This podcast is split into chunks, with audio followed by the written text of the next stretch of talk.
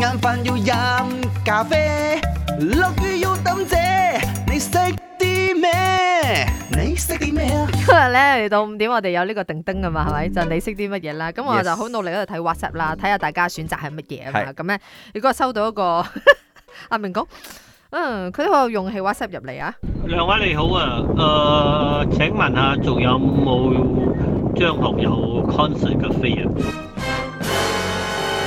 嗱就咁嘅，我哋有嘅賣晒咗， 係啦，就唔係負責賣飛嘅。 係咁啊，如果我你哋負責買唔到嘅話咧，嗰個結論係得一個嘅啫，就係啊買唔到嘅。 係啦，冇錯。 咁啊問我哋有冇咧係有嘅，我哋遲啲會送飛啊係㗎。啦，咁啊你就加油 啦。係但係你睇佢呢啲外國電話號碼嘅話，我睇佢都問啦。OK。哦，OK 話說翻翻嚟，我哋今日五點嘅呢一個诶主力嘅單元啦，就係你嗯你識識啲啲乜咩嘢？我哋關心下呢啲空服人員啦。咁啊，原來空服人員咧喺工作嘅時候飛行途中咧，因為以下乜嘢情況受傷咧，保險係唔受理嘅咧？ A 就係如果你捧餐啊或者你 serve 餐嘅時候咧，嗰啲嘢太熱淥親你嘅手，受傷嘅話係冇得賠哎嘅呀。哎呀哎呀，係啦，B 咧就係如果你幫個乘客咧搬行李扭親啊、整傷啊或者砸到啊拉都冇得賠嘅，係啦。C 咧就係如果乘客鬧事嘅話打你，你係真係喊到冇眼淚冇得賠。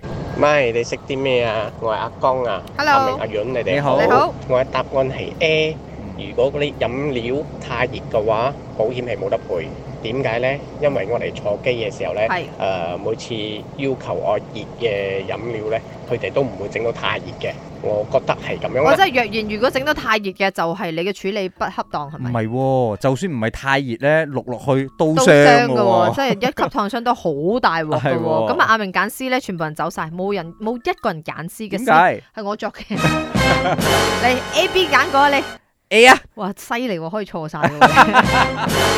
嗱，正確嘅答案呢，飛行人員喺執勤嘅時候，若然幫乘客搬行李、拉傷啊、扭傷啊呢啲呢，係一概不受诶、呃保險嘅點呢個。解咧？嗱個分析就係咁嘅，所有嘅航空公司咧就係唔鼓勵佢哋空服人員咧就幫乘客托嗰個行李嘅原因咧就係平均嚟講啦，嗯你經濟艙嚟講啦，咁啊一個空服人員咧塞幾十個客嘅。嗯，一年咧就飛百幾二百轉嘅，係咁你下下咁樣搬上去搬落搬上搬落嘅話，長期勞損嘅話咧，對公呢個航空公司嚟講係一個好大嘅損傷嚟嘅，啊所以佢係唔會受理嘅，所以亦都唔會有空服人員應該咁講，唔係佢哋嘅職責所在，幫你搬你嘅行李擺上去你嘅 overhead。咁佢哋又幫你搬，因為我矮啊，冇啊，有時或好者在你講哎矮唔冇係因為你靚，係出 自於佢哋自己或者會衡量咯，輕強啲嘅嘢，佢 又係想係嗰個流 進度係快啲，咁，或者係佢都會出手啦，或者空少喺呢一方面都會誒係出比較手多男仔有力啲，咁啦又幫你托一托係啦啦。所以下次記得啦，你上係機嘅時候咧，係你要將個行李擺上去咧，唔係呢一個空服人員嘅職責所在嚟 yes，嘅如果重嘅話，寄倉啦。